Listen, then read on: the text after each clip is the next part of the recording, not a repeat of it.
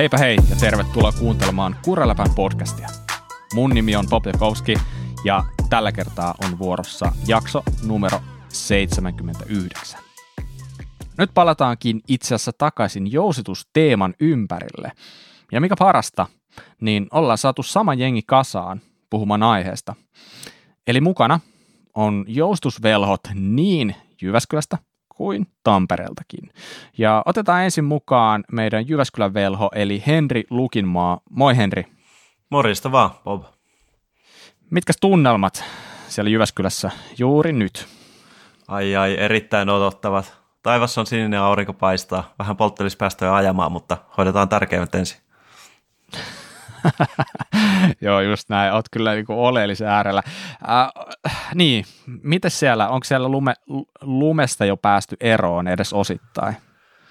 Äh, aika hidastahan tuo on. Just pohditaan, että olisiko parempi lähteä ajamaan maantietä vai lähteä vaan tunkkaamaan auki noita lumisia paikkoja. Jos lapioisi sen puoli metriä sieltä pois, niin kävisikö se kuntoilusta? No ihan varmasti kävis, mutta voittaako sillä hirveästi, niin se on sitten ihan oma tarinansa, mutta niin, niin Just ehdottomasti näin. kannustan tietenkin aina lapioimaan, mutta oma, oma harkinnan mukaan. Mutta hei, otetaanpa myös Tampereen velho mukaan, eli Jukka Mäennenä. Moi Jukka. Terve, terve. Mä olettaisin, että Tampere on hieman edellä Jyväskylää tässä lumitilannekeskustelussa, vai mikä on meininki? No voisinpa sanoa noin, mutta en tiedä totta kai Jyväskylän tilannetta, mutta kyllä täällä ollaan vielä aika pahasti niin talven pauloissa, että on tämä jo nähty, että voisi nyt toivoa, että sitä lumesta pääsisi aika nopeasti jo eroon. Nytkin nauhoituspäivänä, niin kumminkin mennään jo hyvää matkaa yli huhtikuun puolen välin, niin kyllä mä sanoin, että vähän sille malttamattomalle, niin alkaa olla aika raskasta tämä odottelu. Vai mm-hmm, mikä, mitä Jukka mm-hmm. sulla, onko sä yhtä malttamaton? No joo, kyllä. Että, äh, omissa kirjoissa toi talvi oikeastaan tekee kaiken lähtökohtaisesti vaan vaikeammaksi, niin se, että nyt voisi alkaa jo se kevään puolelle kääntymään kyllä. Olisi ihan kohtuullista odottaa näin. Joo, ehdottomasti. Mä oon itse sellainen kuski, että mulla on aina talven hirveä polte, mä huomaan, että mä ajan keväällä silleen niin kuin kohtuullisen paljon, tai ainakin sille suhteessa loppukesä on selkeästi jo hiljaisempaa itsellä, niin miten, miten vaikka teillä, miten vaikka Henkka sulla, niin, niin, niin, niin onko Joo, joo, todellakin just niin, että ehkä koko vuotta, jos katsoo, niin keväällä tulee ajettua ihan kaikista eniten, ja saattaa olla, että se ei suinkaan ole sit tuota varsinaista maastopyöräilyä tai alamäkipyöräilyä, mutta oh, vaan hirmuinen polte päästä ajamaan, niin sitten tekee vähän kaikki se, se eteen, että kun viimein pääsee, niin kulkisi toivon mukaan. Ja sitten siinä herkästi saattaa käydä myös niin, että keskikesällä tulee vähän sellainen burnout, että huh, ei jaksa. Niinpä. Silloin kun ne reitit olisi parhaimmillaan, niin sitten sä et enää jaksa. Jep, just näin. tota, mäkin kävin just tänään hinkkaamassa yhtä sellaista joku hyvin lyhyttä pätkää, niin siis ehkä joku 15 kertaa, kun ei ole mitään muuta, niin se tuntuu ihan sairaan kivalta, vaikka se on oikeasti niin kuin kaksi mutkaa ja pari joo, suorapätkää siinä. Joo, sama homma. Eilen, eilen mentiin tuollaiselle hiekkakuopan reunalle ja kurvailtiin siinä neljää mutkaa sitten. No niin. Tuli se on parempi kuin kolme. jarrut. Se on parempi kuin kolme. hyvä, hyvä. Hienoa. Hei, mennäänpä itse asiaan ja aloitetaan kahlaan meidän jaksoa läpi uutisista. Ja itse asiassa tällä kertaa meillä onkin kohtuullisen iso uutinen lyödä pöytää, eli juuri on julkaistu Canyonin Strive ja uusi versio siitä, eli kyseessä on siis Canyonin Enduro-pyörä 170-160 joustava 29. Onko Strive teille tuttu missään mielessä? Oletteko aikaisemmin ajellut Strivella? Oliko Jukka tehnyt tästä jotain arvosteluukin jossain vaiheessa? Joo, edellisen Strivin koeajoin ja se oli ihan miellyttävä tuttavuus, tai todella miellyttävä tuttavuus itse asiassa silloin ja geometria oli, voisi sanoa, että ihan ajankohtainen, ei todellakaan sitä ääripäätä, että mitä silloin oli tarjolla, milloin nyt edelleen Strive ilmestyi, onko kolme vai peräti neljä, ainakin kolme vuotta sitten, niin, mutta kumminkin hyvä pyörää niin Canyonille tyypilliseen tapaan, niin hintalaatu suhdehan on niissä aika, aika lyömätön, että siinä on hankala laittaa, laittaa niin tota, kampoihin sillä kohdin. Joo, kyllä se oli kiinnostava pyörä itsellekin ja mä ajelen Endurolla, Spessu Endurolla nykyään, mutta ää, kyllä Canyon Strive oli siellä vahvana ehdokkaana. Siinä on paljon hyviä mm. puolia ja nyt tämä uusi näyttää vielä paljon paremmalta. Niin, siis Canyon Strive, niin kuin Jukka sanoikin tuossa aika hyvin, niin siis se on jo kuitenkin, sanotaanko, että ei ole mikään tuore se edellinen revisio, millä nyt sit ajeltiin, niin, niin siitä on jo joitain vuosia, mutta sitten huolimatta, niin Jack Moore, joka voitti Enduron maailmanmestaruuden, niin hän ajoi siis tuolla mun käsittääkseni tuolla kumminkin edellisen mallin Strivilla vielä viime kaudella, ja hän oli maailman nopein, pyörä oli maailman nopein, niin tuleeko teille sellainen fiilis, että, että yhtään, että hei, että sehän oli maailman nopein, että miksi lähtee muuttaa, tiedättekö? Mm, joo, mutta kai siinä on vähän markkinoinnin perspektiivistä se, että jotakin pitää muuttaa, että pyörä on vetoavampi. Toisaalta lajikin kehittyy johonkin suuntaan, niin sieltä on sitten Canyoni löytänyt niitä pieniä juttuja. Aina on jotain, mitä jalostaa. Niin, ja siis sehän mua oikeastaan tässä silleen, ei, ei voi sanoa, että se yllätti, mutta kumminkin silleen, kun sä, jos miettii tuon, että se oli oikeasti jo tosi nopea pyörä, niin sehän muuttui nyt niin kuin hirmu radikaalisti, ainakin siis sanotaanko tiettyjen asioiden osalta. Et esimerkiksi tämä on nyt ihan selkeästi pidempi pyörä kuin se edellinen. Mm. Et siinä mä heitän nyt ihan lonkalta, älkää nyt tuomitko, jos tämä menee vähän puihin, mutta mä sanoisin, että se L-koko niin kuin Reachin puitteissa oli edellisessä mallissa joku 455, jotain tällaista, ihan niin kuin lonkalta heitettynä tai jotain 460, mutta ei nyt ole hirveästi, hirveästi pidempi ainakaan. Niin tässä uudessa LK on Reachi on 505. Mun mielestä siinä on aika hervoton ero. Joo, tota, on kyllä. Et Tämä on niinku selkeästi kuitenkin eri pyörä niinku siinä mielessä. Ja okei, Canyonilla niinku on annettu ymmärtää ihan selkeästi, että siihen vanhaan Striveen, siihen tehtiin pieniä päivityksiä matkan varrella, sitä alettiin ajaa pidemmällä keulalla. Mun mielestä siinä käytettiin sellaista pientä niin kuin headset spaceria siinä emaputken alla ja keulan välissä, joka vieläkin tekee sitten pikkasen loivemman, mutta kaikki to, noihan tekee siitä myös vähän lyhyemmän koko ajan.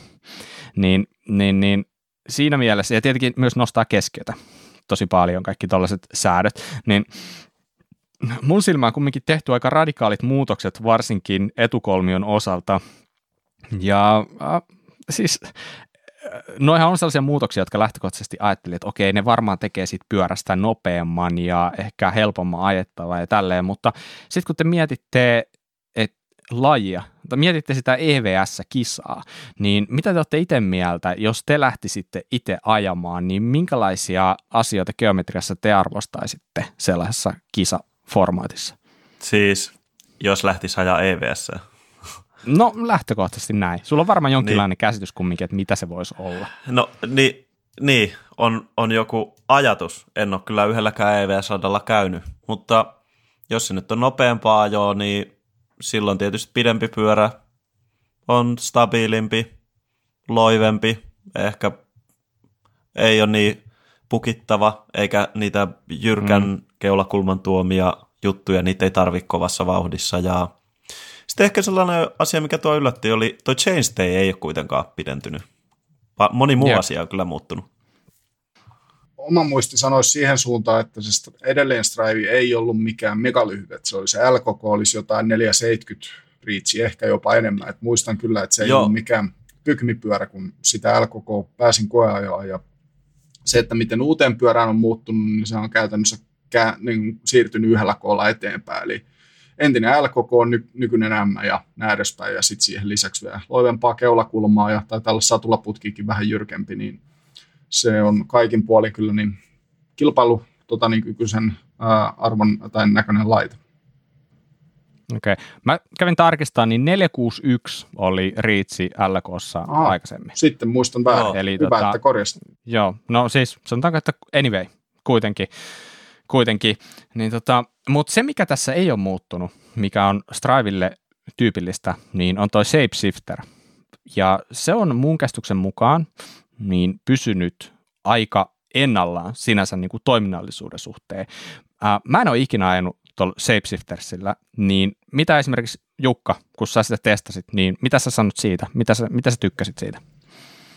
Se on enemmän omissa kirjoissa nice to have kuin must have. Et jos olisi Strive tarjolla, että shapeshifterillä tai ilman, ja sitten lisäksi vielä siihen, että siitä shapeshifteristä pitäisi maksaa lisää, niin ei päätyisi kyllä omaan ostoskoriin. Et se on kiva mm. ominaisuus, mutta lisää kumminkin sitten niin jonkin verran pyörän monimutkaisuutta. Siinä on yksi huolettava osa lisää, ja se, että se ei kumminkaan tee ihan niin kuin käänteen tekevää eroa siihen toimintaan, että sulla olisi kaksi pyörää yhdessä ikään kuin. Ja Joo, mm. se lyhentää joustomatkaa etenkin tässä uudessa, en muista miten vanhassa, että se muuttaa vipusuhdetta, vaikuttaa sitä kautta, nostaa keskiötä, mm. jyrkentää keulakulmaa ja samalla myös satulakulmaa. Että se on kiva tai hieno tällainen näin, voisi sanoa, että insinöörityön näyte, että tällainen on saatu aikaan, mutta onko se sitten niin, mitä ehkä tarvii tai kysyy tai antaa paljon lisäarvoa, niin se on sitten kuskikohtaista, mutta niin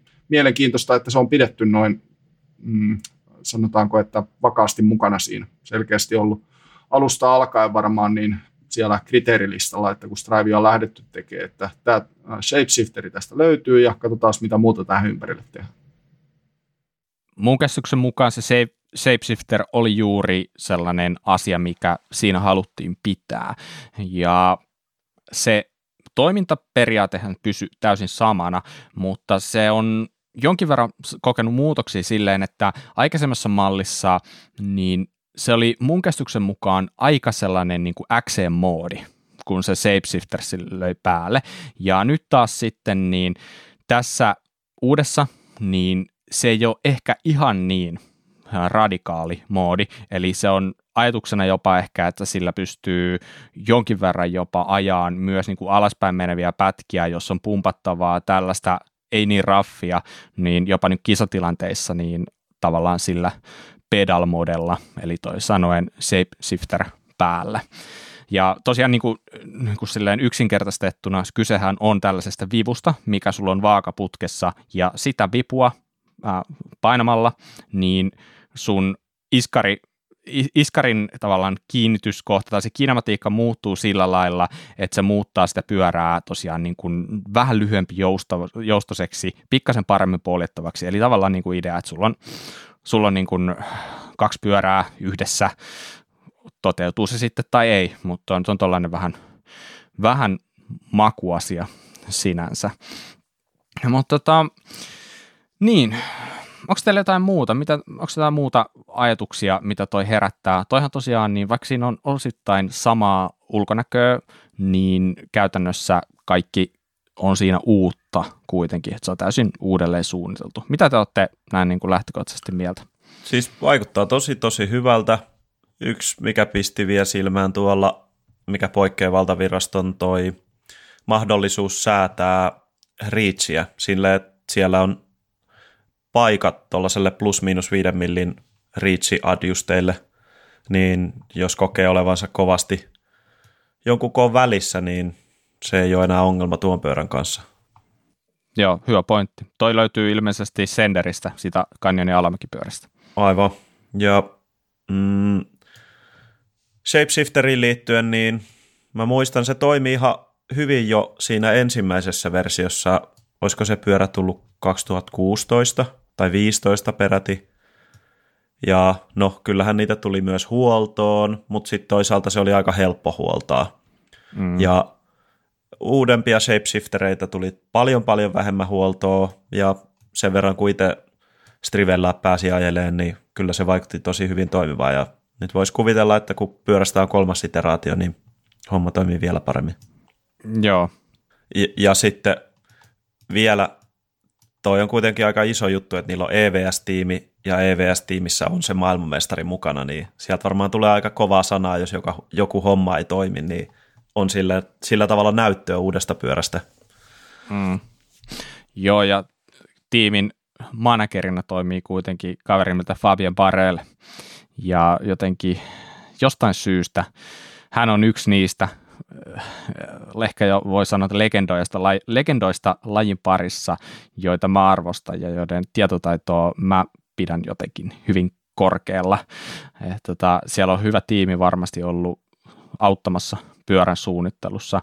Ja tosiaan, jos, jos miettii, että sieltä löytyy jo Canyonilta mm, Torque ja Spectral, jotka löytyy siitä. Niin kuin periaatteessa sanotaanko, että molemmat niistäkin olisi mun mielestä aika enduro-kelpoisia, mutta ehkä, ehkä se sitten Canyonilla on ollut tarkoitus tehdä tästä kaikista nopein pyörä, kaikista enemmän sille kisaorientoituneen. Tätähän saa ainoastaan hiilikuitusena versiona, että ehkä, ehkä sitten Spectral Torgue, niissä on enemmän haettu sellaista leikkisyyttä, tällaista kikkailuhenkisyyttä, että tässä on niin kuin pistetty all in siihen vauhtiin.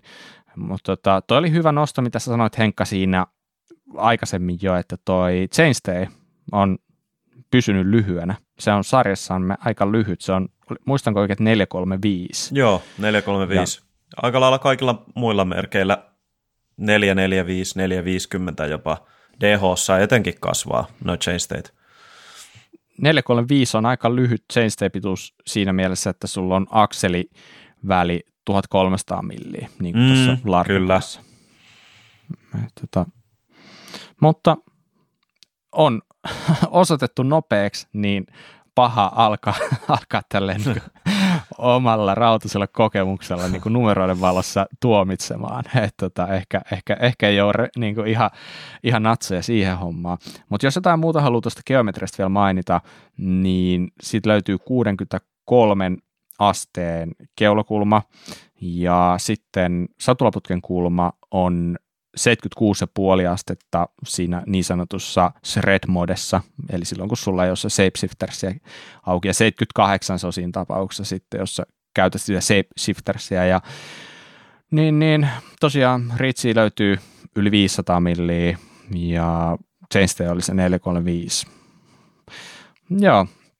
Mm, mainitaan vielä se, että tosiaan kaksi mallia julkaistiin – ja molemmat on hiilikuituisia. Ja mikä oli ihan mielenkiintoista huomata, niin molemmat oli speksattu tälleen niin kuin enduro-henkisesti, eli löytyi ainoastaan niin kuin alumiinikehillä, alumiini niin kuin stongalla ja kaikkea tällaista, että siinä oli niin kuin selkeästi nyt haettu sellainen niin sanotusti kisakireä versio.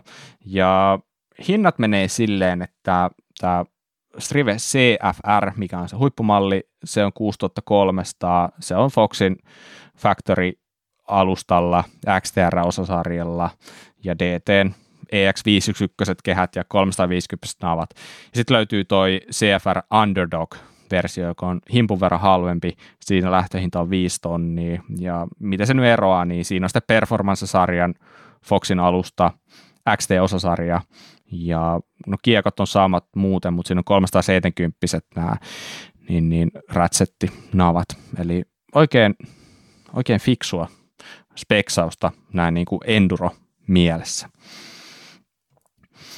Näin. Siinä oli Strive. Oikeastaan voitaisiin ottaa heti perään toinen.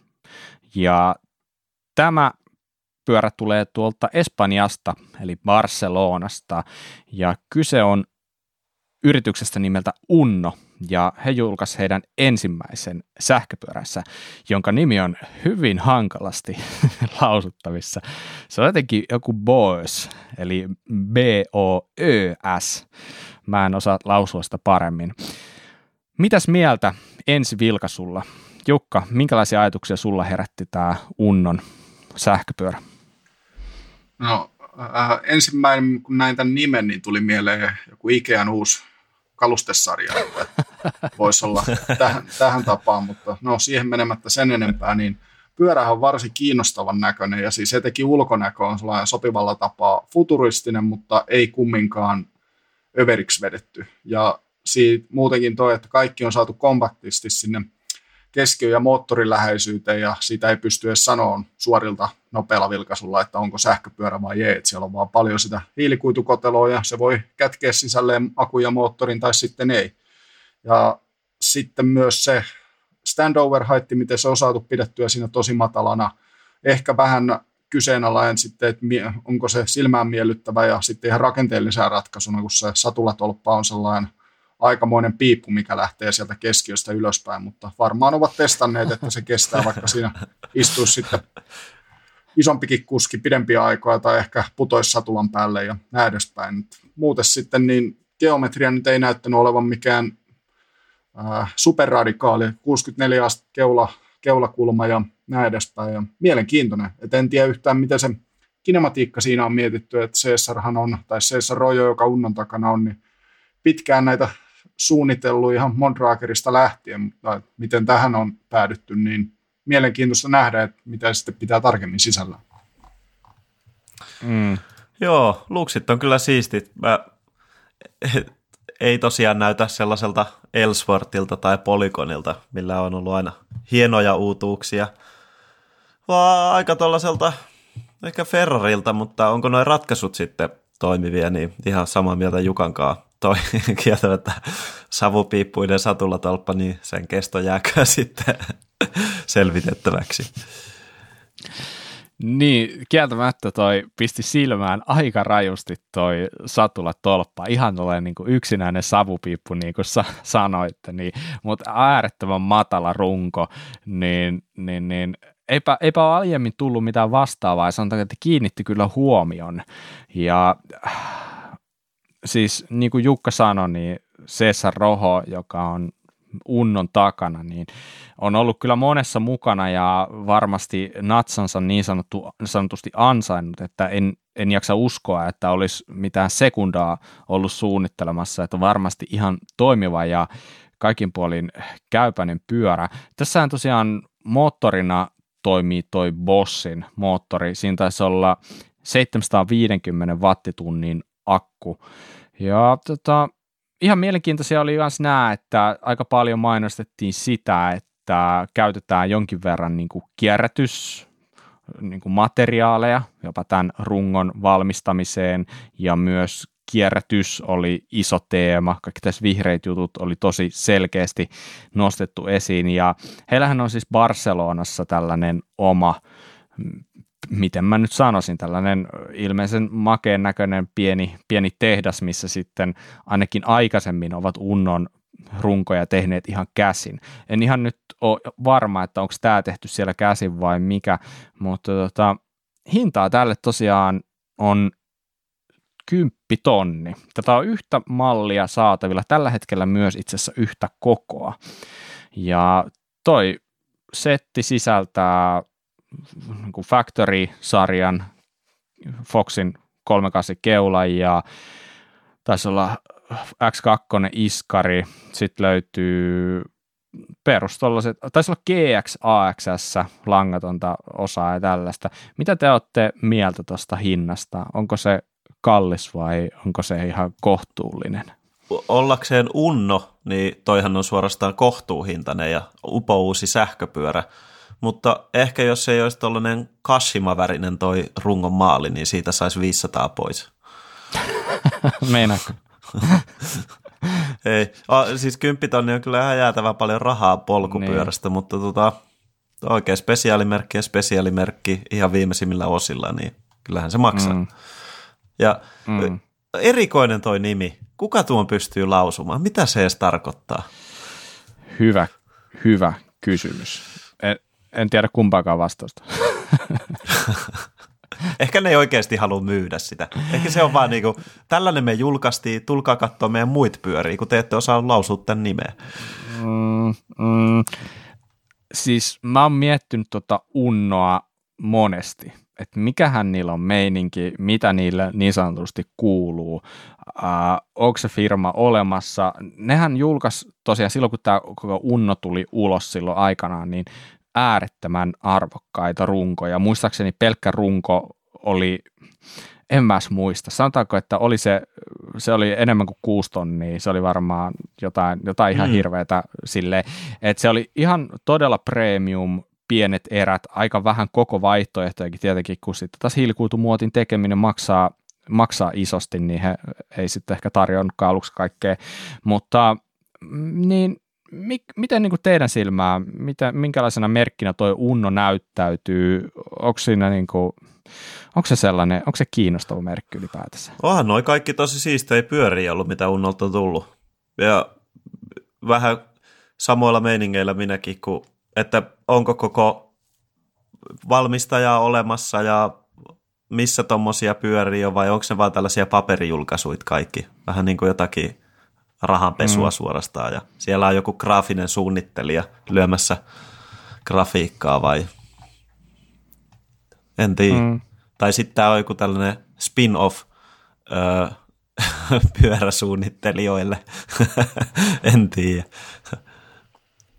Voi olla pelkästään mun puutteellista tietotekniikkataidosta johtuvaa, mutta kun kävin Unnon sivulta kattoon tätä pyörää, niin en löytänyt sieltä mistään tietoa, että mikä toi osasarja olisi. Ja olin sitten tässä oletuksessa, että no toi 9995 euroa, se on varmaan runkosetin hinta.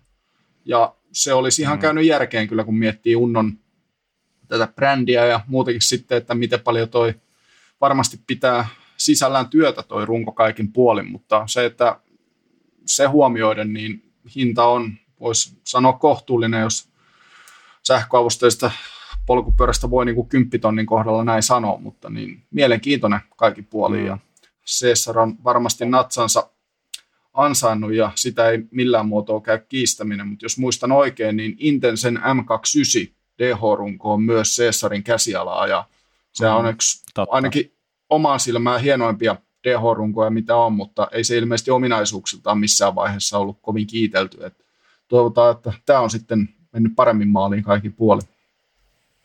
Mm. Unnollahan oli myös oma pieni DH-tiimi tuossa toissa kesänä vielä, mutta sekin sieltä vähän vähinään niin sitten tipahti pois. Mutta tosiaan, no mut joo, 10 tonni on mun käsittääkseni koko pyörän hinta ja ne osat sieltä löytyy hyvin hankalan takaa, mutta löytyy kuitenkin.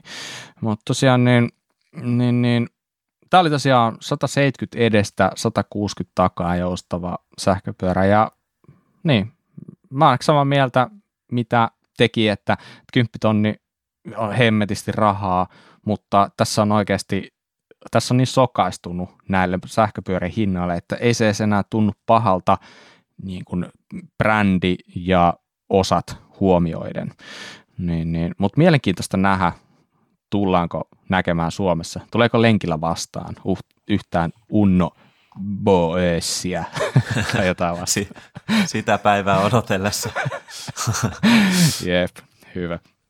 Okei, okay. hei mennään vielä nopeasti ottaa pieni katsaus siihen, että yksi mukava merkki siitä, että maailma on palaamassa pikkuhiljaa ennalleen, ainakin osittain, on se, että Jenkeissä Kaliforniassa on järjestetty Sea Otter Classic, tällainen iso ulkoilma polkupyörä messu tapahtuma.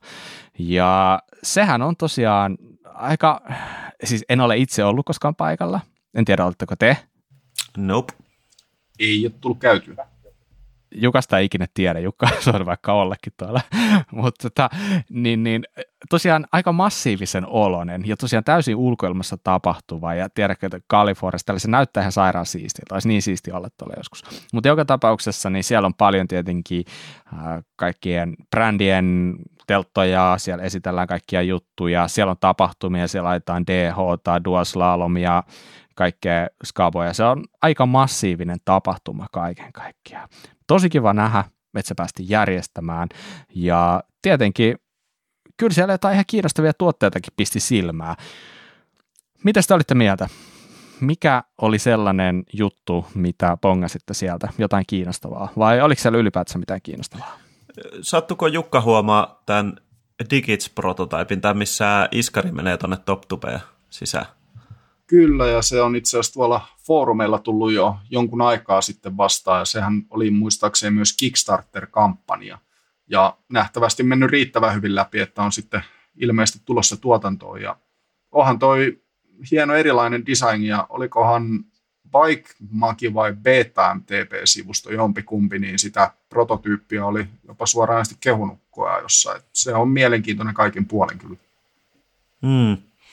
Tuossa olisi sillä tavalla pointti, että sillä saisi ehkä kevennettyä pyörää. Iskari voisi olla osana sitä mekaanista rakennetta. eikä pelkästään vaan vaimentimena. Ehkä vähän sama ajatus kuin jos hissitolppa olisi osana runkoa. Mm, mm. Jos joku ei yhtään tiedä, mistä puhutaan, niin tosiaan pyörä on Digit Datum, ja se mikä tässä on erikoista, niin tässä on iskari integroituna pyörään, silleen, että se on tavallaan vaakaputken jatke, eikö näin?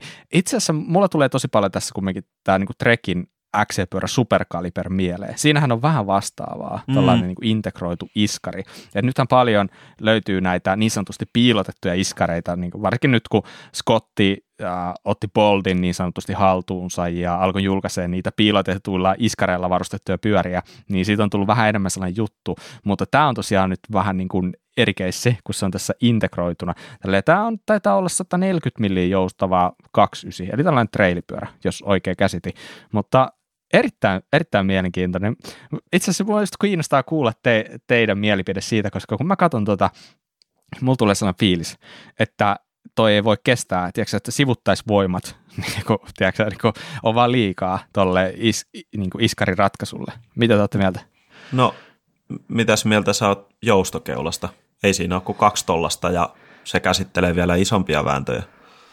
No, sä sait heti jauhot suuhun, mutta tota, eli sä oot sitä mieltä, että no problem. Joo, kyllä. Oikein toteutettuna no problem. Ja, ja tota, super, superkaliberi designi nyt on näytetty aika toimivaksi designiksi. Jolanda Neffi on siellä ajanut jäätäviä tuloksia XC-puolella.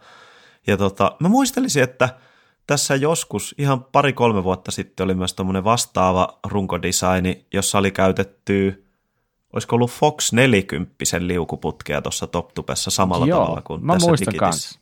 Että jos muutkin on sitä yrittänyt jo aiemmin ja nyt uudestaan palataan siihen, niin kyllä tuossa jotain pointtia on. Joo, se oli muistaakseni DH-pyörä, mihin oli tämä Foxin 40 just laitettu, niin en muista, miten se vaimennin oli siihen tehty, että siinä oli, ei kun, joo, siinä oli ilma tai jousia tota, niin vaimennin oli laitettu molemmat sinne ilmeisesti yhden liukuputken sisään, tai mm. miten sitten olikaan joo. toteutettu, mutta kumminkin. Mm. Tämä oli ehdottomasti yksi siisteimpiä juttuja, ja tätä ei voinut varmaan ollut olla huomaamatta, jos seurasi yhtään, mitä sieltä messuilta niin, niin sanotusti postailtiin. Mitäs muuta? Oliko muuta kiinnostavaa? No sitten olisi toi EXTn is- ilmaiskari, jossa on ilmeisestikin erikseen negatiivipuoli täytettävissä. Sillä voi säädellä vähän just sitä sagipistettä sieltä eri tavalla kuin tyypillisissä iskareissa, ilmaiskareissa. Jep, Jukka, nyt, nyt sä joudut avaa sanasi arkkus. Kerro, mitä, se mitä tieto tästä ja käsitys, mitä mulla on, niin se on, niin kun siinä on näkyy ne kaksi venttiiliä, niin ne on positiivipuolelle molemmat. Eli samalla lailla kuin eräkeulassa, niin siinä on kaksi eri ilmajousta positiivipuolelle, ja sitten lisäksi niin siellä on jonkinlainen venttiilirakenne, mikä sitten tasaa sen negatiivipuolen. Eli negatiivipuoli mm. ei ole erikseen säädettävissä, vaan se tasaa sen ja se, että mitä tällä kaksikammioisella positiivipuolen jousella saadaan, niin pystyy sitten vaikuttamaan paljon siihen joustokäyrään tai jousivakioon, miten se käyttäytyy. Ja miten hyödyllinen tämä tulee olemaan, minkälaisia ominaisuuksia se antaa takapäässä verrattuna sitten keulaan, niin tulee olemaan mielenkiintoista nähdä. Mm. Joo, se oli ehdottomasti yksi, yksi makeimmista jutuista kanssa, mikä siellä yksi kans, mikä mulla pisti silmään, niin mä pongasin sieltä tuollaisen X-Fusionin E-Manic langattoma hissitolpa, joka oli siis tosiaan hyvin samannäköinen ulkoisesti kuin AXS reverppi, mutta puolet halvempi. Niin Tämä oli jotenkin tosi kiva uutinen. Mä oon ajanut aikaisemmin sillä mekaanisella x Fusionin Manic-tolpalla, joka on niin sanotusti hyvin basic-tolppa, mutta se on ihan sairaan hyvin toiminut. Ihan oikeasti kovatkin pakkaset. Siinä on niin kuin hirveän iso luotto mulla siihen tolppaan. Niin tämä oli nyt sitten tosiaan ää, tulossa ilmeisesti nyt syksyllä mahdollisesti myyntiin ja tosiaan langaton ja mikä tässä oli erilaista AXS verrattuna, niin tämä toimi myös niin kuin ihan pattereilla. Eli tänne pystyy vaihtaa patterit, mutta siellä, tässä oli myös tällainen niin kuin latausportti, eli sitä ilmeisesti pystyy lataamaan myös jonkun USB-johdon kautta. Huomasitteko te tätä tauppaa? Mä itse asiassa missasin tuommoisen. Ihan mielenkiintoinen toi, että voi pattereita laittaa sinne vaihtaa, mm. mutta menee sitten koko vähän se sähköpointti siinä, jos, jos tolppa painaa reilusti enemmän kuin mekaaninen vastineensa. Mutta se, että on tulossa kilpailua tälle markkinalle, niin se oli se tärkein pointti mm. tässä. Ja etenkin kun se tulee tuollaiselta valmistajalta, joka nyt kuitenkin on ihan ok, tiedolla niin kuin ansainnut maineensa ainakin omassa kirjassa, niin mun mielestä oikein jees. Ja se, että se on puolet halvempi kuin AXS, niin sehän tuodon niin kuin, niin kuin meillekin saataville niin sanotusti. Joo, ja se voi olla se syy, minkä takia tuo on julkaistu ja minkä takia X-Fusion on tuommoisen tuonut, koska ei ole ollut kilpailua. Ja ne, tai se, mitä kilpailija on pyytänyt se hinta, se on ollut niin jäätävä. Ja on. Joo, se, että näin tuon otsikkotasolla, mutta en kokenut niin kiinnostavaksi, että olisin katsonut sitä tarkemmin. Että se että on vielä vähän varmaan luddiitti tässä kohtaa, että en halua pyörää niin toistaiseksi mitään sähkötoimista. Että kaikki, mikä on lisää vaan akkustressiä, kun lähtee ulos se, että puhelin on jotenkin, se, tota, säilyy päällä ajokerran, jos se on mukana, niin se riittää tällä hetkellä, mutta mielenkiintoinen lisäys kaikki puoli ja se, tuohan se sen toki niin kuin, mikä siinä on selkeä hyöty omasta mielestä ehkä ää, se asennuksen helppous, että ei tarvitse puetella niitä kaapeleita mm. tai ää, letkuja ja vaijereita niin tuolta rungon läpi, niin mm. siinä mielessä toi, etenkin se, toi satulatolpassa toi on ihan kiva lisä. Jep. Mä pongasin myös ton, että toi VR1, joka julkaisi siis viime vuoden puolella tällaisen pyörän kuin Arrival, joka oli musta tosi mielenkiintoinen ja erittäin asiallisen näköinen pyörä, niin siitä he julkaisivat kaksi eri versiota vielä joustomatkoilla, 130 ja 170. Ja ilmeisesti se on säädettävissä myös niin kuin jälkikäteen, että jos nyt olet sattumalta ostanut se 150 joustavan, todennäköisesti kovinkaan moni Suomessa ei ole sitä tehnyt, mutta jos, jos niin se pystyy sitten, se pystyy sitten modaamaan linkulla ja varmaan sitten tuohon 170 milliseen versioon tarvii myös erimittaisen iskarin. No, mutta tavallaan kuitenkin saadaan vähän variaatiota siihen, että se 150 milliä, mikä on varmasti monelle aika hyvä joustomatka, niin toisille se on liikaa, toisille se on liian vähän, niin tosi jees, että toi VR1 sai tuohon pyörään niin sanotusti vähän joustavuutta suuntaan jos toiseen, koska itse, itse pohja runko ja itse koko systeemi näyttää mun mielestä tosi kiinnostavalta ja kuulostaa kumminkin niin kuin tosi hyvältä pyörältä.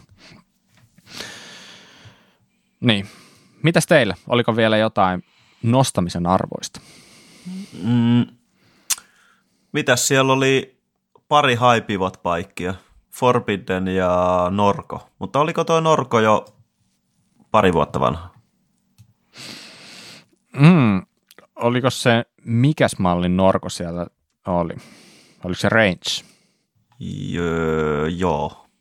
Joo, sehän, sehän tuli muistaakseni viime, viime kesänä, Norko Range. Joo pyörä ja Forbiddeniltä siellä oli joku sellainen aika makea custom-värityksellä oleva druidi muistaakseni. Kyllä. Oli sellainen, missä oli kultaisia, kultaisia diiteilejä. Eipä paljon Forbiddeneitäkään näkynyt tuolla lenkkipoluilla. Niin, ei joo. Suomessa on ainakin yksi kyllä, tietääkseni. Himoksen Endorossa näkyy, olikohan toissa kesänä.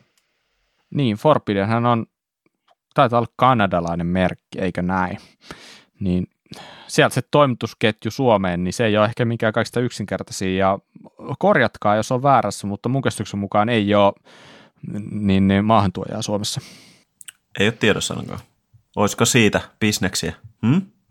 Tähän hype pivot aiheeseen vielä liittyen, niin siellä oli sellainen kuin Contrabikes, joka aiemmin, kun sen näin, en muista olisiko ollut Pinkbikeissa vai Vital MTPssä, mutta niin se ainakin niin kuin omalla kohdalla oli oikein kiinnostavan oloinen monestakin syystä, että se on haipivotti, mutta se käyttää niin kelluvaa nivelpistettä, eli se on VPP-tyylinen ratkaisu, mutta se on hyvin erilainen rakenne, mitä oikeastaan missään muussa. Ja kaiken lisäksi on vielä sitten teräsrunko, niin omassa pikkusydämessä niin on aina paikka sellaisille, ja se oli hyvin erilainen ja ei varmasti mikään iso tuotelanseeraus ja milloin niitä tuleekaan saataville, mutta tehdä asioita eri lailla ja se oli kaikki puoli kiinnostavan näköinen, niin tulen kyllä seuraamaan mielenkiinnolla, että miten siellä toiminta etenee. Ja, ää, yhtenä suunnitteluyksityiskohtana siinä oli, että se rissa, jonka kautta ketju viedään ylhäällä, niin se oli peräti 24 hampaina ja sillä on pyritty sitten minimoimaan sitä kitkaa, mikä voimansiirtoon siitä tulisi muuten ja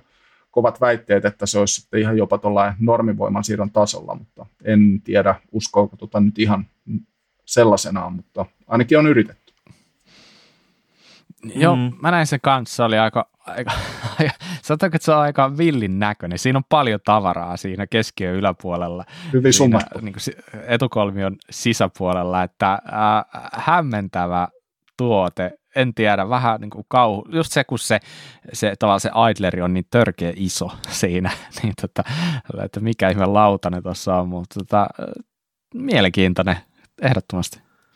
Mm, kyllä, mutta varmasti parantaa hyötysuhdetta toi iso Idleri tuossa, etenkin kun se on tuolla vetopuolella, mutta tota, kyllähän se tuo tietysti massaa lisää ja Joo, oishan tuollaista hauskaa joskus päästä kokeilemaan. Teräs tuo vähän lisää painoa, mutta mitäs täällä oli? Pikkusen vajaa 17 kiloa, että ei se nyt mikä aivan megapainava kuitenkaan ole. Mm, niin, ei, ei nykymittapuussa, jos näin voi sanoa. Musta tuntuu, mm. että joskus kumminkin niin sanotusti enduropyörätkin oli vähän hepposempia. Että nykyään 15 kiloa aika normi setti, ainakin omasta mielestä. Mutta joo, tosi makeeta, että tosiaan päästiin messujen makuun ja mikä siisteintä, niin nyt itse asiassa heti tulevana viikonloppuna ihan täällä Suomessa Fiskarsissa järjestetään Pike Expo, eli suomalaisillekin messuherkkua tarjolla. Ja mä oon itse asiassa itsekin siellä paikan päällä pyörimässä, en varmaan nyt varsinaisesti missään missään tietyssä pisteessä, mutta pyörimässä joka tapauksessa, että saa tulla moikka ihmeessä, jos siltä tuntuu. Ja saattaa toi mun uusi pyörki, joka varmaan julkaistaan itse asiassa näinä hetkinä, niin sekin olla siellä nähtävillä. Mites Jukka, muistelin oikein, että sä oot kans menossa sinne? Kyllä, paikalla ollaan. Niin tiedusteltiin, että onko kiinnostunut tällaiseen ää, tota, niin, tilaisuuteen tulemaan, niin kyllähän siihen piti myöntävästi vastata ja milloinkohan tämä viime kerran pidettiin, ainakin kaksi vuotta takaperin, niin silloin kävin paikalla myös pyörähtämässä ja oli kyllä kaikki puolin niin hieno tapahtuma ja se, että puitteethan on siellä varsin mainio tai mahtavat, että se pelkästään ja polkuverkosto, se, että mitä ajamisen puolesta tarjottavana ja sitten se Fiskars muutenkin, niin onhan se sellainen kunnon muumilaakso ja pelkästään hyvässä mielessä. Jep, just näin. Hyvä. Mutta hei, jatketaanpa vielä itse asiaan.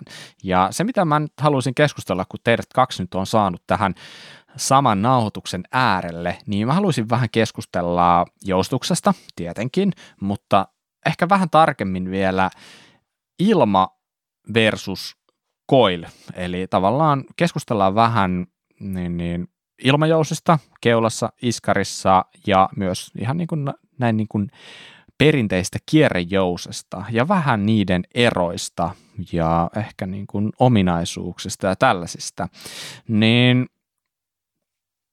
back in the days, jos katsot vanhoja fillareita, niin kuin sieltä jostain vuosituhannen alusta tai jopa aikaisemmin, missä vaiheessa nyt täysjostopyöreä alkoi näkyä, niin mulla on sellainen muistikuva ja näkemys, että siellä ei paljon oikeastaan mitään muuta näkynyt kuin jousiskareita.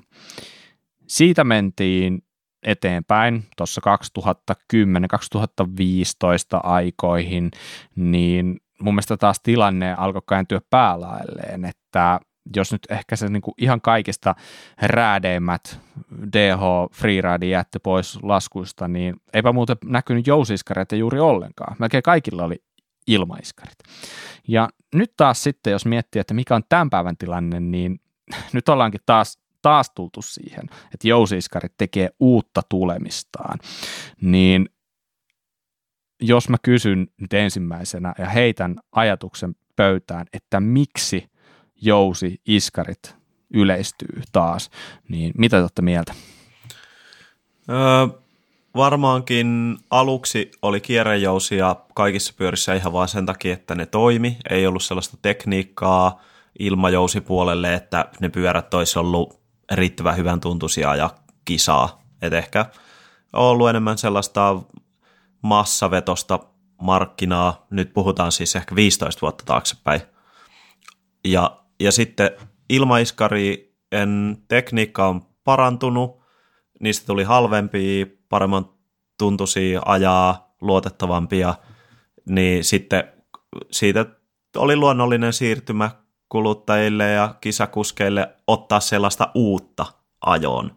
Ke- ja miksipä ei, kevyempi, helpommin säädettävä, helppo myydä sillä tavalla, mutta nyt koko toi ilma, ilmajousen tekniikka on aika lailla stabiloitunut, siellä on edelleen se pieni alkukitka mukana, niin sitten siihen kylkeen on tullut kilpailemaan taas tämä perinteinen kierrejousiratkaisu, ja siellähän se alkuherkkyys on sitten aivan lyömätön.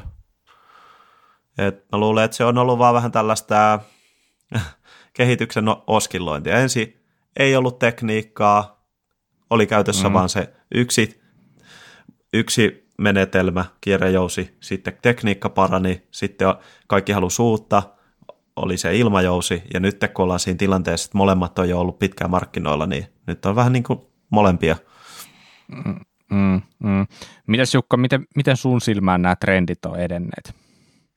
Toi oli hyvä nosto tai tärkeä nosto Henkalta, että tekniikka on ollut vähän perässä, että ilmaiskarit, niin ne on nyt jopa DH-pyörissä sillä, että voi sanoa ihan yhtä yleinen mitä kierrejousiiskari. Se, että milloin ensimmäiset oikeasti vakavasti otettavat ilmaiskarit tuli DHC, niin se on hyvä kysymys, enkä osaa siihen heti laittaa vuosilukua, mutta kumminkin voi pitää kohtuullisen uutena, uutena ää, tilanteena ja se, että mitä kierrejousiskarilla saadaan, niin se on se alkuherkkyys, se on yleensä se ihan selkeä, selkeästi erilainen ja myös se jousen käytös, eli se on aina hyvin, tai käyttäytyy hyvin samalla tapaa tilanteesta riippumatta, niin nämä kaksi asiaa on ehkä sellaiset, mitkä sitten jopa lyhytjoustuisempiin pyöriin on tehnyt uudestaan paluuta, niin tällä iskarityypillä ihan sanotaan 120 millistä lähtien, niin mielenkiintoisia aikoja ja se, että koko ajan valinta on tai vaihtoehtoja on entistä enemmän tarjolla, niin se, että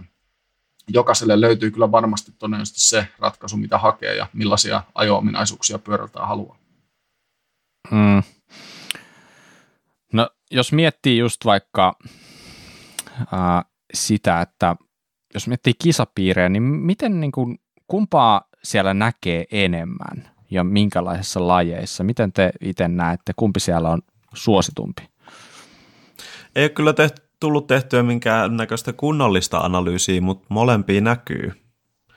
Ja ihan selkeästi, niin kuin aikaisemmin sanoit, niin kierrejousiskarit on nostamassa päätään. Keuloista ehkä vaikeampi vielä sanoa, kun niistä ei näe ulospäin, että mitä siellä on sisällä, mutta vähemmän tarjontaa ainakin, sanoisin, kierrejousipuolelle. Mm, mm. Meneekö se kuitenkin vähän enemmän silleen, että, että mitä isompaa joustoa tarvitaan, niin sitä todennäköisempää on, että se koili on ylipäätään käyttökelpoinen vai onko XCH olemassa koiliiskaria? Niin, niin se taitaa olla, että XCssä siellä lyhytjostaisemmissa pyörissä niin se etu olisi pienempi. Ja XCssä muuten, muutenkaan ei välttämättä se aivan pintaherkkyys ole siellä ihan niin tärkeä juttu, vaan tehokkuus ja keveys merkkaa paljon mm. enemmän. Mm. Mm. Mä mietin sitä, että kuinka tavallaan noita koileja ja ilmaiskareita näkyy noissa, niin mulla tulee niin kuin ensimmäisenä just mieleen se, että, että kuinkahan monta tai kuinka yleistä se on tällä hetkellä, että jotain pyörää suunnitellaan niin kuin koili-iskarille sopivaksi ja kuinka iso merkitys sillä on, että siinä suunnitteluvaiheessa on otettu tavoitteeksi jompikumpi, vai onko sillä mitään merkitystä? Lähtisin avaan tuota sitä kautta, että useampi pyörävalmistaja ajattelee todennäköisesti näkisin, että ajattelee sen niin, että se runko on sopiva molemmille iskarityypeille. Eli se, että se on joko kohtuullisen suuri tilavuuksinen ilmaiskari, eli jolla saadaan aika lineaarinen jousivakion käytös, eli se, että se ei se koko joustomatka saada, saadaan käyttöön siinä mielessä, että siellä ei ole kinematiikan puolella super paljon progressiota ja sitten lisäksi vielä se, että jos on ilmaiskarista tulee sitä paljon lisää, tai, niin sitten se ää, onkin melkein mahdoton pohjata. Jotkut vanhemmat YT taisi olla melkein sellaisia, oliko aja Capra esimerkiksi, että se piti mm. olla aika hulvattomia voimia, että sieltä sai ne viimeiset 5-10 milliä käyttöön, niin toi on ehkä miten, miten olettaisin runkovalmistajien lähestyvän tuota tilannetta. Ja sitten toinen juttu tuosta aiemmin, kun että kumpia näkee enemmän ilma- vai kierrejousellisia, on sitten iskareita tai keuloja, niin sanoisin kyllä, että ilmaiskareita on enemmän syystä, että niitä näkee paljon enemmän ää, ensiasennuksena pyörissä, koska se on pyörävalmistajille niin paljon helpompi, että se on iskaripumppu mukaan ja ei muuta kuin ulos ja vetoja sen sijaan, että siinä sitten niin joutuu aika tarkastikin kattoon toisinaan, että mikä se sopiva jousivakio on ja se, että missä pyörissä niitä kierrejousia nykyään tulee mukana, niin tuleekohan niissä useampi sitten pyörän mukana harvemmin varmaankaan, niin se on sitten aina ajan omalla kontolla, että saa sitten laitettua kaikki niin säätöihin välineitä ja varusteita myötä. Mm. Joo, tärkeitä pointteja just toi, joka varmasti vaikuttaa tähän ole, olemassa olevaan tilanteeseen, että ensiasennuspyörissä, tai ensiasennuksena pyörissä on ilmaiskarit, ja siihenkin on hyvä peruste se säädettävyys. Jos menee kauppaan pyöriin ja haluat koja ja pyörää, niin kyllä se olisi aikamoista hommaa, jos pitäisi alkaa keula vaan auki ja vaihtaa sinne kierrejousta, vaikka se loppujen lopuksi saattaisikin olla se, mitä sä haluut. Että sit, mm. sitten varusteet on vaan helpompi ostaa jälkikäteen. Niin, niin, niin, eikä sekään välttämättä nyt niin helppoa sitten ole kuitenkaan. Se, että, että just niin kuin Jukka sanoi, että se kierrejousen niin kuin oikea jäykkyys, sehän on kuitenkin aika niin kuin A ja O tässä joustuskeskustelussa ylipäätänsä, että sulla on oikeanlainen jousialla, niin se vaatii varmaan niin kuin yrityksen ja erehdyksen helposti ennen kuin se natsaa. Hei, miten niin kuin ylipäätänsä, jos kuvitellaan, että joku on sellaisessa tilanteessa, että haluaisi ostaa tai miettiä ylipäätään, että minkä jäykkyinen jousi hänen pitää hänen pyöräänsä hommata, niin mi- mitenkäs sen saa selville? No paras olisi, että jos pystyisi kokeilemaan, jossa, jos jollakulla on sellainen, se olisi halvin, mutta seuraava nyt on käyttää netissä olevia laskureita. Googlella löytää. Mm. Mitä se laskuri käytännössä, niin kun, mitä sun pitää sinne syöttää? Öö, sinne laitetaan iskuvaimetimen joustomatka, sitten takaosan joustomatka pyörästä ja siitä lasketaan sitten tällainen leverakeratio, vipusuhde ja sitten yleensä pitää laittaa vielä joku täppä, että onko se pyörä lineaarinen vai progressiivinen ja sitten mm. käytetään jotakin no, matemaattisia kaavoja, mutta myös osa saattaa olla kokeellisia kaavoja, että okei, tällaisella vakiolla saadaan hyvät lukemat. Yksi, mikä unohtui tuosta on, niin paino pitää syöttää myös jossain kohtaa. Se Joo, ehdottomasti. Aika Äärimmäisen tärkeä parametri. Joo, ja tähän liittyen niin se, että tietää mitä siihen painokenttään myös laittaa. Et käytännössä se useimmissa laskureissa on kuskin paino plus sitten ajokamppeet, mikä nyt voisi olla 4-5 kiloa ja sähköpyörien kohdalla sitten 5-7 kilon sähköosat, koska ne on jousitettua massaa, mikä se takaiskarin pitää kantaa myös. Ja yksi tilanne on mm. tullut tällainen näin, että on äh, luultu, että siihen laskuriin pitää laittaa koko pyörä ja kuskin paino, ja onneksi sitten saatiin tilanne korjattua ennen kuin tuli tilattua tyyli se 800 jousi, mikä sitten olisi tullut niillä lukemilla. Että vähän Joo. tietää, mitä siinä tapahtuu. Sen takia se kokeileminen olisi kaikista paras ratkaisu, koska tuossa on aika monta erehtymisen paikkaa kuitenkin, ja mäkin olen joskus niitä laskureiden perusteella hommannut noita mm. kierrejousiiskareita, DH-pyörää, ja ollut sille kotoa lähtiessä, että no ihan ok, vähän pehmeän puoleeni, mutta sitten lähes ajokelvoton pyörä, kun sitten kuitenkin se jousiiskarin käyttäytyminen on ollut niin erilaista myös. Mm. Niin ja toi on itse asiassa ihan hyvä pointti just se, että kun sä testaat niitä iskareita, niin jousi-iskarillahan sen niin sanotusti säkin mittaaminen on huomattavasti hankalampaa koska sulla ei ole sellaista selkeää paksua liukuputkea, jossa on O-rengas. Jollain, olisiko jollakin jousivalmistajalla sille, että niillä on joku sellainen pieni O-rengas tai joku pikku pumperi siellä, jota sä pystyt, pystyt niin, niin sanotusti siitä katsoa sen, mutta niin, niin muuten varmaan niin sun on syytä pyytää kaveri apuun ja ihan työntömitan kanssa katsoa se, että mikä se on se, mikä se on se jousen pituus silloin, kun sulla on siinä niin sanotusti paino päällä ja niin kuin, mikä se säki on. että sehän ei ole se ei ole niin kuin ollenkaan yksinkertaisesti. Just viimeksi tänään mietin siitä tuossa, kun olin mäellä Jousiskarin kanssa, että olisipa kiva, kun nyt tietäisi paljon tämä säki on, mutta että, tota, ei sitä no, noin vaan tiedäkään. Niin, no toi sakin mittaaminen on yksi asia.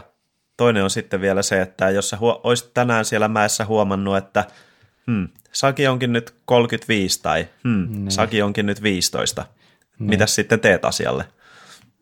Niin, Tuossa, niin. jos aihepiiri kiinnostaa, niin on hyvä leikkiä tuollaisen laskurin kanssa vähän aikaa ja katsoa, että miten ne eri syötettävät arvot, parametrit vaikuttaa siihen. Näitä tilanteita tulee yllättävän usein, että joku on aina vaikka DH-pyörällä ja siinä todennut, että 400 jousi on hänelle hyvä. Sitten laittaa treilipyörään iskaria, jossa on erilainen iskunpituus, eri joustomatka. Ainoa mikä on vakio, niin kuskin paino on suurin piirtein sama. Ja sitten ollaan kummissa, että mitä tämä voi vaatia 550 jousen. Niin pelkästään se, että on kaksi pyörää, joissa on saman verran joustoa, mutta toissa voi olla vaikka 10 milliä vähemmän iskunpituutta iskarissa. Eli sanotaan, että olisi vaikka 65 milliä iskunpituutta ja 55 milliä, niin se pyörä, jossa on se lyhyempi iskunpituus, vaatii huomattavasti jäykemmän jousen, että se sitten käyttäytyisi samalla tavalla. Niin se vähän tietää, mitä siellä ikään kuin pellin alla tapahtuu ja voi sitten olettaa niiltä lukemilta, niin vie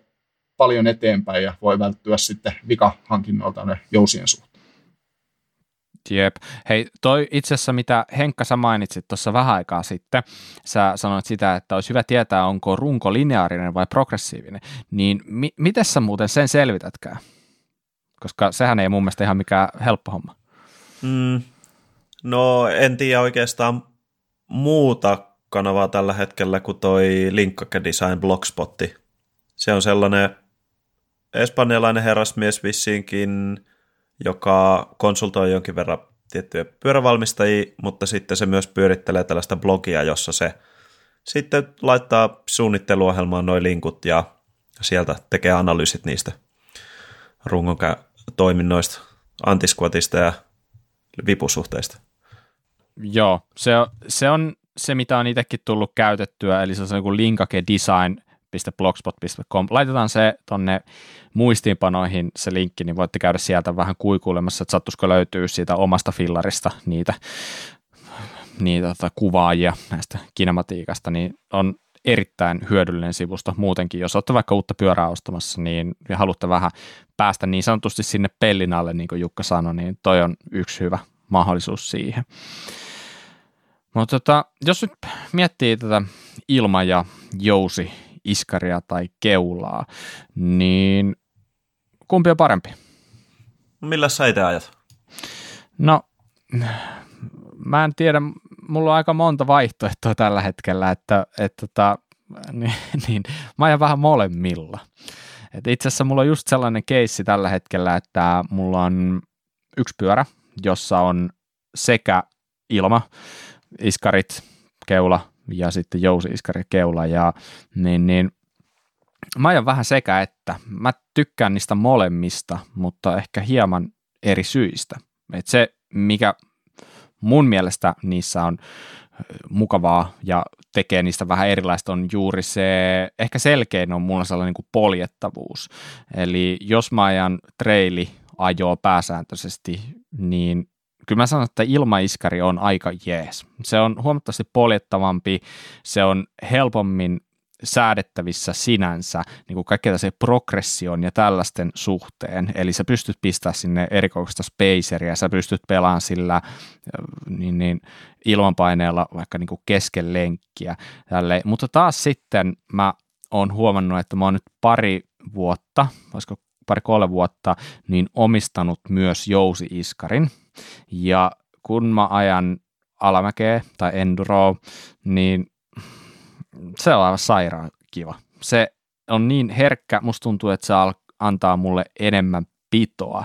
Ja ehkä nyt taas niin kuin näissä olosuhteissa, missä mä nyt ajan, niin ehkä tällainen niin kuin lämpeneminen ja tällainen ei ole ongelma, mutta se, että siinä on niitä vähemmän tiivisteitä, siinä on vähemmän kitkaa ja se on silti sellainen niin kuin aktiivinen. Tai tavallaan, että se ei, se ei ole mikään sellainen, että jos sanotaan, että, että kun sä pistät jousiiskariin, niin sun pyörä ei niin kuin irtoa maasta, se, se ei pidä paikkaansa. Se irtoaa maasta ihan, niin kuin ihan täysin, ihan yhtä hyvin, mutta se tekee siitä ajosta vaan sellaista tavallaan niin, niin, mm, rauhallisempaa silleen, että sun pyörä on vaan niin kuin rauhallisempi. Vähän sellainen muted fiilis. Mä en oikein osaa sitä suomeksi kääntää sitä sanaa, mutta en mä tiedä. Saatteko te kiinni yhtään? Joo, joo, todellakin. todellakin. Öö, se sellainen tietynlainen rauhallisuus saattaa tulla siitä, kun ilmaiskarit tyypillisesti on todella progressiivisia, eli mm. loppuun kohde se äh, traveli, se jousivakio vielä kiristyy sieltä, ja sitä varten on taas iskareissa usein vaimennusta vähän enemmän siinä rebound puolella juurikin siellä lopussa, mutta joka tapauksessa iskarit on simmattu sillä tavalla todella usein, että se ihan loppuosa sieltä travelista palautuu melko nopeasti. Ja sitten taas jousiiskarissa, äh, kierrejousella, niin sitä samaa nopeata loppupalaut- äh, lopputravelin palautusta ei sieltä tule, niin siitä saattaa helposti ainakin tulla sellainen fiilis, että se on vähän muted, niin kuin sanoit, pikkusen kuolleempi, mm. mutta kuitenkin aktiivinen.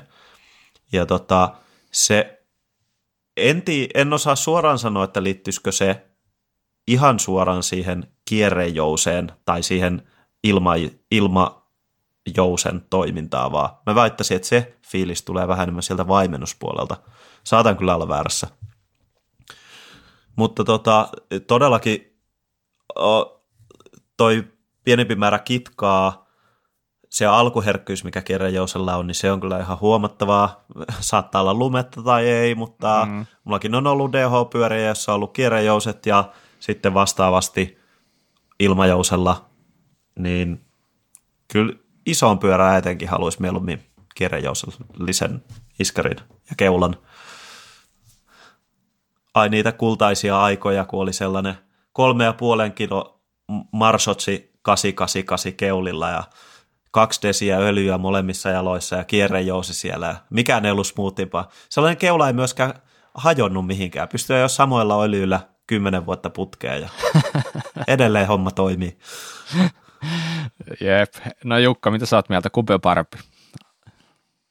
Se vähän riippuu ja nähdäspä, että vaikea antaa yksi selitteistä vastausta, mutta on kierrejousifani ihan sen huolettomuuden ja säätämisen helppouden myötä. Eli se, että jousi sisään on se sitten keula tai tota niin, ää, takaiskaria, ei muuta kuin vetoja, niin se on yksi kiva juttu, mutta sitten lisäksi niin ää, ne mit, ää, ajo-ominaisuudet, mitä niistä saa, niin on ne vähän enemmän omaan mieleen, mutta myös pyörä, pyörätyyppistä, että se, että molemmilla on ehdottomasti aikansa ja paikkansa, mutta tällä hetkellä mm. ja viime aikoina kierrejousi on ollut enemmän käytössä kaikin puolin.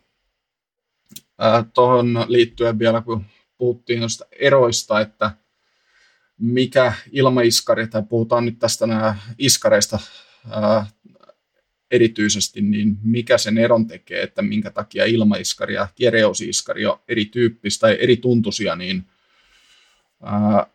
tähän menee aika pitkälle jo termodynamiikan puolelle, mutta se ilmaiskari ilmajousi, se on jossakin määrin tällainen lämpöpumppu, eli siinä on adiapaattinen prosessi meneillään, eli kun ilma puristuu nopeasti kasaan, paine nousee siellä, ja sen johdosta sitten niin ää, siinä vapautuu, syntyy lämpöä, ja sitten se lämpö ei kumminkaan niin nopeasti, mitä ilmaiskari käyttää sitä joustomatkaa, niin pääse siirtyy mihinkään. Niin se itse asiassa nostaa hetkellisesti sitä painetta siellä iskarissa. Ja mitä tämä tarkoittaa, niin se, että kun ilmaiskari menee nopeasti kasaan, niin se itse asiassa tuottaakin vähän suuremman jousivakio, mitä sitten voisi olettaa, tai verrattuna siihen, mitä se sitten hitaasti kokoonpainamalla tekee, niin siitä tämä ehkä sellainen leikkisä tai niin kuin Lontooksi sanotaan popi feel, niin voi osaksi tulla. Ja tämä on sellaista aihealuetta, mistä on vähän vasta päässyt opiskelemaan ja tavattoman monimutkaista, mutta selittää ehkä, että minkä takia ne ilmaiskarit tuntuu sitten siltä, mitä tuntuu ja verrattuna kierrejouseen. Onko Henkka tutkinut tätä aihepiiriä missä määrin? En ole tutkinut, mutta on tullut vastaan kyllä monessa suunnassa ja ähm, tuolla varmasti vaikutusta. Olisi erittäin mielenkiintoista testata muuten eri kaasuja siellä ilmakammiossa. Niin kun noilla kaasuilla on sellaisia, äh, mikähän se nyt sitten olisi, jousevuusvakio, en tiedä. Sille on joku se, oma miten nimensäkin. ne painuu kasaan, Mutta, sillä niissä on varmasti eroja jonkin verran. Joo, ja, eli jos, jos painetaan kasaan kaasua, niin toiset on vaan tällaisia joustavempia tai pomppuisampia kuin toiset kaasut. Siitä löytyy YouTubesta videoita. Mä, mä tipuin kärryttä pahemman kerran. Tätä jatkaen, tämä oli mulle ihan uutta tietoa, mitä en ole ajatellutkaan, niin se, että jos näissä olisi jotain selkeitä eroja tai puhumattakaan hyötyä. Mä luulen, että ne olisi jo aika vahvasti käytössä, tai sitten voi hyvinkin olla, että ne on, ja niistä ei sitten vaan hiiskuta, että siellä on Foxin teltalla tai jotain tällaista, niin sitten heliumipulla, millä täytetään iskareita tai jotain vastaavaa. Pyörä keveneekin vielä samalla. Noita käytetään ö, erinäköisissä palloissa, mailapeleissä, niin siellä on, mä en muista näiden kaasujen nimi, no yksi on totta kai perustyppi, mikä on sitten tosi kuollutta, mutta sitten kun halutaan pallosta oikein nopea, niin siellä käytetään eri kaasuja, koska, eli on siis tällainen testi, öö, eli jos pudottaa tällaiseen mäntään painon, jossa on kaasua, ja sitten sulla on kolme eri kaasua vierekkäin, kaikkiin pudotetaan samankokoiseen mäntään samalta korkeudelta sama paino, niin ne painot pomppaa eri tavalla sieltä, vaikka niillä kaikilla pitäisi olla sama määrä ö, energiaa, mutta se kaasu vaikuttaa siihen, että millä tavalla tämä adiapaattinen systeemi siellä toimii. Aivan loistavaa, aivan loistavaa. Mulla on pakko, että tämä lähtee teille kun ihan lapasesta tämä homma. Otetaanko, otetaanko vähän takaspäin? Ja hei, mä haluaisin kysyä sellaisen, että miten huollot eroaa? Eroaako jotenkin ilma, äh, jousi, iskarin tai keulan, niin huollot toisistaan? Oh, jousi, iskari, äärimmäisen helppo huoltaa, kun sille ei tarvitse tehdä yhtään mitään onko se niin kuin huoltovapaampi, voisiko sanoa silleen, vai onko se ihan huuhaata? Mi- milloin olet Jukka viimeksi huoltanut jousi-iskaria sen vuoksi, että siinä jousessa on jotakin vikaa? Harvemmin on tullut niin kuin kierroon ajettuja kierrejousia vastaan. Se, että, to, totta kai sekin mahdollista, mutta niin se Henkka tuossa summasi tosi hyvin, että onhan se kierrejousi-iskari monessa mielessä, en sano huoltovapaampi, mutta jossakin määrin ehkä, että se, että siinä on ensinnäkin niitä liikkuvia tiivisteitä vähemmän ja sitten tuollaisen paineistetun kammion tekeminen kokonaan ilmatiiviiksi, joka pitäisi sitten kestää niitä kymmeniä vaareja ja vielä tosi pitkiä aikoja niitä paineenvaihteluita, niin onhan se aikamoinen saavutus, että ne on saatu sillekin tasolle, mitä ne nykyään on, niin pitää nostaa hattua ja sy- kumartaa syvään, mutta yleisesti ottaen niin iskari, niin kyllähän se on niin miellyttävä huolta, että se on aika simppeli rakenne useimmiten ja sitten tosiaan se ää, niitä tiivis, tiivistepintoja on vähemmän, niin kaikki nämä on sellainen, niin että jos kotimekaanikkona haluaa itse siihen huolto, huoltamiseen kiinnittää huomiota, niin iskari on kyllä siinä mielessä ystävällisempi vaihtoehto. Mm, mm. Jos miettii vaikka kierrejousikeuloja ja ilmakeuloja, niin voisi kuvitella, että siinä nyt ei ihan hirveä erottu, että se joudut tavallaan se kierrejousipuolen sieltä kuitenkin niin sanotusti huoltamaan, joka on hyvin vastaavallinen projekti varmaan kuin sitten ilmajousen huoltaminen sieltä, että periaatteessa voisi kuvitella, että näin niin kuin summattuna, että aika sam- samantyyppisiä hommia kuitenkin, noi vaimentimet taitaa olla kuitenkin tietyllä lailla niin kuin vähän toistensa kaltaisia näin poispäin. Joo, siis sillä nämä asiat voidaan iskarissa erotella toisistaan jousi mm. ja vaimennin, kun ne on hyvin, ne vaimentimet on hyvin samoja molemmissa ja sitten taas se ää, jousivakion tekeminen siellä on vaan sitten, että sulla on joko se kierrejousi tai ilma, niin tota, hy, huoltaminen on hyvin samankaltaista ja ää, ilmaiskareissa on niitä tiivisteitä enemmän, niitä siellä usein pitää vaihtaa, puhdistaa, voidella. Ja mm, siinäpä se. Aika monesti, kun näkee uusia ilmaiskareita, niin siellä käytetään tällaisia termejä markkinoinnissa kuin tällainen coil-like tai jotain vastaavaa. Eli selkeästi ilmaiskarista yritetään saada enemmän ja enemmän niin kuin jousi iskari tyyppinen, ainakin siltä niin kuin, niin kuin lineaarisuudeltaan tai progressiivisuudeltaan tai miten sä nyt ikinä sen sitten haluat kääntääkään, niin, niin eikö toi tavallaan paljasta se, että koiliiskari on parempi? Ja eikö se, niin kuin se legendaarinen keskialueen kantavuus on nimenomaan koillissa parempi sen takia, kun se on lineaarinen? Ja ilma, ilmaiskarissa se käyrä menee aina vähän silleen, että se on, se on, se on vähän isompi voima, mikä tarvii aluksen niin kuin liikkeelle, se kitka, ja taas sitten keskialueella niin, niin se on niin sanotusti tipahtaa sen koilin lineaarisen linjan alle ja sitten se taas tietenkin loppua kohden niin kuin progressiivisuus kasvaa. Mutta niin, onko tämä nyt ihan väärin sanottu, jos on se, että jousiskari on lähtökohtaisesti vähän niin kuin kantavampi? Hmm. Mä en kyllä osaa sanoa. Ehkä te jousi, kierrejousi iskareilla ajavat saatatte tietää tämän paremmin. Hmm. No mitä Jukka? Mä selitin kyllä mahdollisimman huonosti toi, mutta saiko kiinni yhtään? Sain kiinni ja mä voin yrittää tarjota vaihtoehtoista, vaihtoehtoista selitystä sillä että Kyllä, kiitos. Se, mm, ajatellaan, että se vaatii nyt tietyn voiman, että se ää, jousit painuu kasaan, niin se olisi kierrejousessa yksi suora viiva, mikä lähtisi sieltä, meillä on tällainen kuvitteellinen koordinaatisto nolla pisteestä mm. ja yksi suora viiva, mikä menisi sitten sinne oikealle yläviistoon, kun mennään tällainen näin oikeakätisessä systeemissä. Ja sitten taas, jos meillä on se ilmajousi, perinteinen sellainen, niin se voisi olla alkuun vähän jyrkempi se käyrä, sitten keskialueella se vähän tasottuu ja sitten lopussa niin jyrkkenee kunnolla sellainen lätkämailla lavan tavoin, että tämä hogistic-ilmiö, miten nyt sanotaan, niin Jep.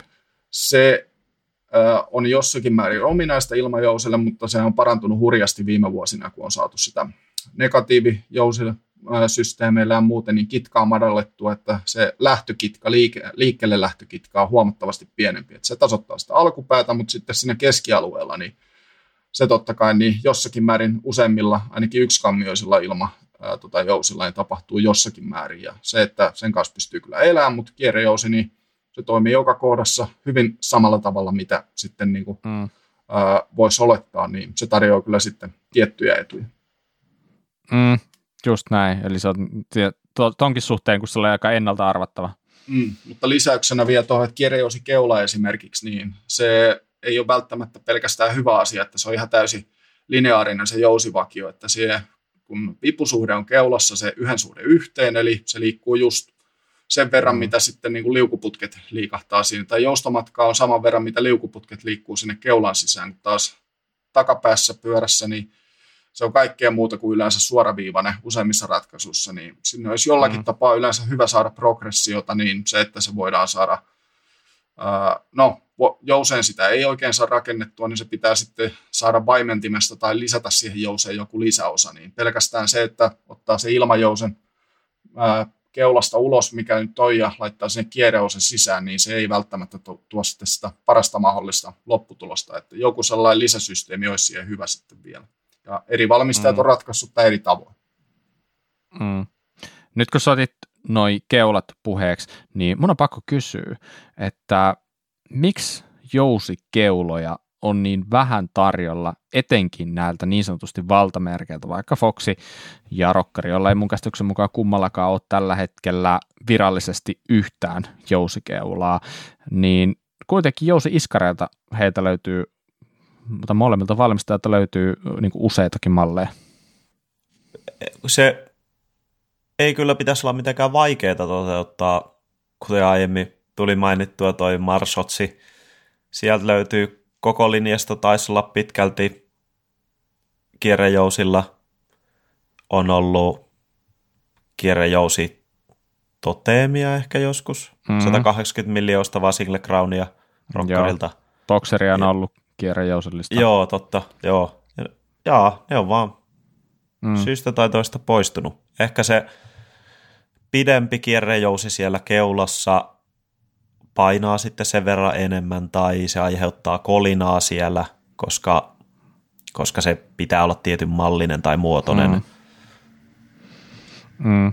Mä oletan, että tähän liittyy oikeastaan molemmat syyt, mitkä on mainittu jo kertaalleen. Tuo Henkan äsken mainitsema paino, se, että näinä aikoina, vaikka nyt ei enää olla niin superfiksautuneita siihen, että mitä se vaan lukema näyttää, että kumminkin tuodaan lähemmäksi tai yli 2,5 kiloinen yksi kruunukeula markkinoille, niin se on voi olla isolta valmistajilta niin vähän liian rohkea veto, että ei haluta tehdä sitä. Ja sitten toinen juttu on taas toi säädettävyyden ikään kuin helppous, että se, että on se iskaripumppu ja sillä sitten mm. mennään ja saa varmaan niin kuin 90 prosenttia kuskeista, niin sitten mieluisensa setupin tai, hyvillä, tai aika lähelle ainakin sitä, niin noin kaksi asiaa ehkä tulee päällimmäisenä mieleen, mutta sitten poikkeuksena tähän, niin itse asiassa Manitoltahan tulee Dorado, niin, tai on tullut, niin siitä on kierrejousiversio julkaistu, tai tulee saataville, mikä on mielenkiintoinen muutos.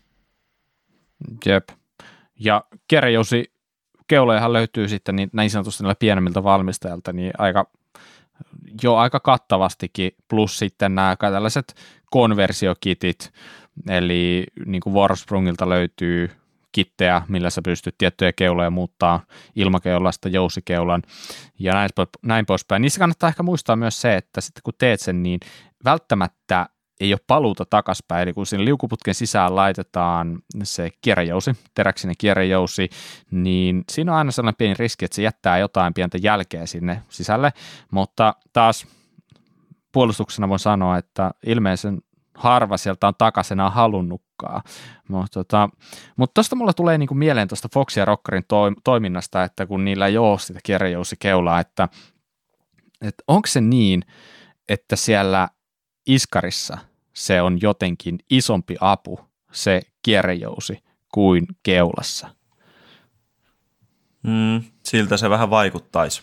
On, onko keulan niin kuin ilmajouset jo niin hyviä? Ehkä kyse on siitä ilmatilavuudesta. Keulassa voi olla niin paljon enemmän ilmaa, ja iskarit pitäisi olla kuitenkin aika pieniä. Sitten taas jos tehtäisiin oikein tällainen massiivinen iskari, missä olisi paljon suurempi se ilmatilavuus, niin ehkä ne erot pieneni sitten, mutta sitten saattaisi iskarille tulla niin paljon painoa esimerkiksi, että sitten se on jo helpompi laittaa siinä vaiheessa se kierrejousi. Että kyllä se taitaa olla tässä tapauksessa vähän tällaista muodoista ja painoista, että mikä toimii missäkin parhaiten. Hmm. Hmm. Mikä on suunniteltavissa mihinkin parhaiten. Alright, no hyvä. Hei, tota, ehkä siinä oli tälle erää nyt aika paljon hyvää asiaa jousi vastaan ilma tällaista asetelmasta ja katsotaan katsotaan palataanko jossain vaiheessa johonkin muuhun pieneen osa-alueen tässä joustuksessa. Tämä on sellainen osa-alue, mistä varmaan jutustelua riittää. Mutta siirrytään nyt eteenpäin ja seuraavaksi meillä on tietenkin vuorossa syklin top tip, eli osio, jossa palkitaan teidän parhaita vinkkejä, mitä te olette meille lähettäneet. Ja siellähän paras vinkki palkitaan syklin puolelta viikon syklin top-tippinä. Ja tällä kertaa palkintona oli tosiaan Bonrackerin Line Pro MTV flattipedaalit. Ja sen palkinnon nappaa itselleen henkilö nimeltä Karla. Ja Karlan tipsi oli hyvin käytännöllinen, hyvin hyödyllinen ja liittyi lähinnä ketju pikaliittimiin. Ja jos koet, että sulla on ongelma saada ketjun pikaliitin auki, eikä sulla ole varsinaisesti työkaluja moiseen, niin Karla ehdottaa, että käytä kengän nauhoja, sido kengän nauhat kyseisen linkun ympärille ja purista niiden avulla kovaa ja auta vähän myös käsillä, niin saat sen oikein näppärästi auki. Tämä oli hyvä tipsi ja Karle lähtee tosiaan siitä Bondrakerin polkimet. Ja seuraavan tipsin meille tarjoilee taas Tapsa. Howdy ho kuraläppä. Tällä viikolla Syklin Top Tip-osiossa olisi tämmöinen kirja palkinto. Ja Opuksen nimi on Being Carrie Fisher and the Bicycle Revolution. Mielenkiintoista luettavaa. Siinä on vähän maastopyöräilyn historiasta ja tästä Carrie Fisherin oudosta elämästä. Ei muuta kuin parhaat vinkit ilmoille ja tsemppiä. Kiitoksia. Alright, kiitos Tapsa. Eli seuraava palkinto olikin luettavaa Gary Fisheristä. Mitäs Henkka ja Jukka, onko Gary Fisher teille tuttu mies? Trekki taisi ostaa Kari Kalestajan tuotteet jossain vaiheessa. Kyllä mä muistelisin, että silloin omina pyöräily alkuaikoina, mitä hän sitten joku 12 vuotta, niin kaksi sysejä kun alkoi tulee, niin se Kari Kalastaja oli siellä kovasti kärjessä niiden kanssa. Jep, ja Kari Kalastaja, näin suo, niin suomennettu, eli Kari Fischer, hyvin sellainen mielenkiintoinen persona, sellainen pitkinen viiksineen. Onko Jukka tuttu tyyppi sulle? Kyllä on siinä määrin, että olen useimmat kahvit päässyt ju- juomaan herrasmiehen Oh, aika moista. Jukka yllättää. Perusjuttu, Jukka. Sulta joutuu kaikki kyllä niin niistä oikein nämä tiedät. ei mitään paljastuksia etukäteen. Ja hiljaa siellä ei sitten ole itse asiassa. no kerro jotain. Millainen tyyppi Carrie Fisher on? Se oli hauska. Hyvin niin kuin voisi sanoa, että herrasmies, jossa oli charmia just sen verran, mitä voisi olettaa. Ja en tiedä, mitä tekee tällä hetkellä tai nykyään, mutta tästä on jo, mitäköhän sanoisin, seitsemän tai kahdeksan vuotta aikanaan Trekin pressileirillä, niin äh, Fischer oli siellä mukana ja jäi pelkästään positiivinen vaikutelma kyllä herrasta. Jep. Kaverihan on siis yksi maastopyöräilyn pioneereja. En tiedä, joku ehkä voi väittää että keksinyt maastopyöräily, mutta se voi olla aika paljon sanottu. Mutta joka tapauksessa niin, niin, niin meillä palkintona ensi kerralla on tosiaan kirjallisuutta, eli Gary Fisherin kirja, niin suosittelen osallistumaan. Ja kuinka voitte osallistua? Lähettäkää meille kuralappamedia.gmail.com teidän paras tipsi pyöräilyyn liittyen. Laittakaa otsikoksi syklin top tip ja mukaan yhteystiedot ja puhelinnumero. Niin, niin näillä mennään. Mutta hei, nyt me aletaan olla aivan lopussa ja tässä vaiheessa mä haluaisin vielä muistuttaa teitä kaikkia kuuntelijoita, että mistä te pääsette kontaktoitumaan Henka ja Jukan kanssa. Eli Henkka Jukka, mistä teidät löytää, jos teidät touhuja haluaa seurata? Meikäläisen löytää Instasta nimellä Himo Henkka. Instagramissa myös jokseenkin aktiivisena, eli oma profiili Jukka 4130. Nämä kaikki yhdessä. Ja numeroita tämä viimeinen sarja. Hyvä. Ja mut ja Jukan löytää tulevana viikonloppuna myös Fiskarsista, joten tulkaa sinne vetää hihasta, jos satutte siellä pyörii. Ja Kuraläppää pystyt seuraamaan Instassa nimellä Kuraläppä. Meidän kaikkea kannatuskamaa, vaatetta, muuta löytyy Kuraläppä-sopista, johon löytyy linkki tästä jakson muistiinpanosta tai meidän Instan biosta jos sieltä jotain ostatte, niin se olisi ihan juttu. Se tukee tätä meidän toimintaa, saadaan jotain pientä korvausta tästä. YouTubessa on Kureläppä-kanava, käykää tilaamassa, uutta video tulee ihan näin päivinä, jos ei jopa tullut jo, ja palautetta onnistuu tietenkin osoitteeseen kureläppämedia.gmail.com. Hieno. Jukka, Henkka, kiitos tosi paljon tästä jaksosta. Oli erittäin hienoa saada herrat taas matkaan. Kiitos paljon Bob, oli mukava jutustella ja toivottavasti kuuntelijoita vielä tästä jotain käteen. Kiitos kaikille, jotka jaksoitte kuunnella tähän asti. Me palataan taas ensi viikolla asiaan. Moi moi!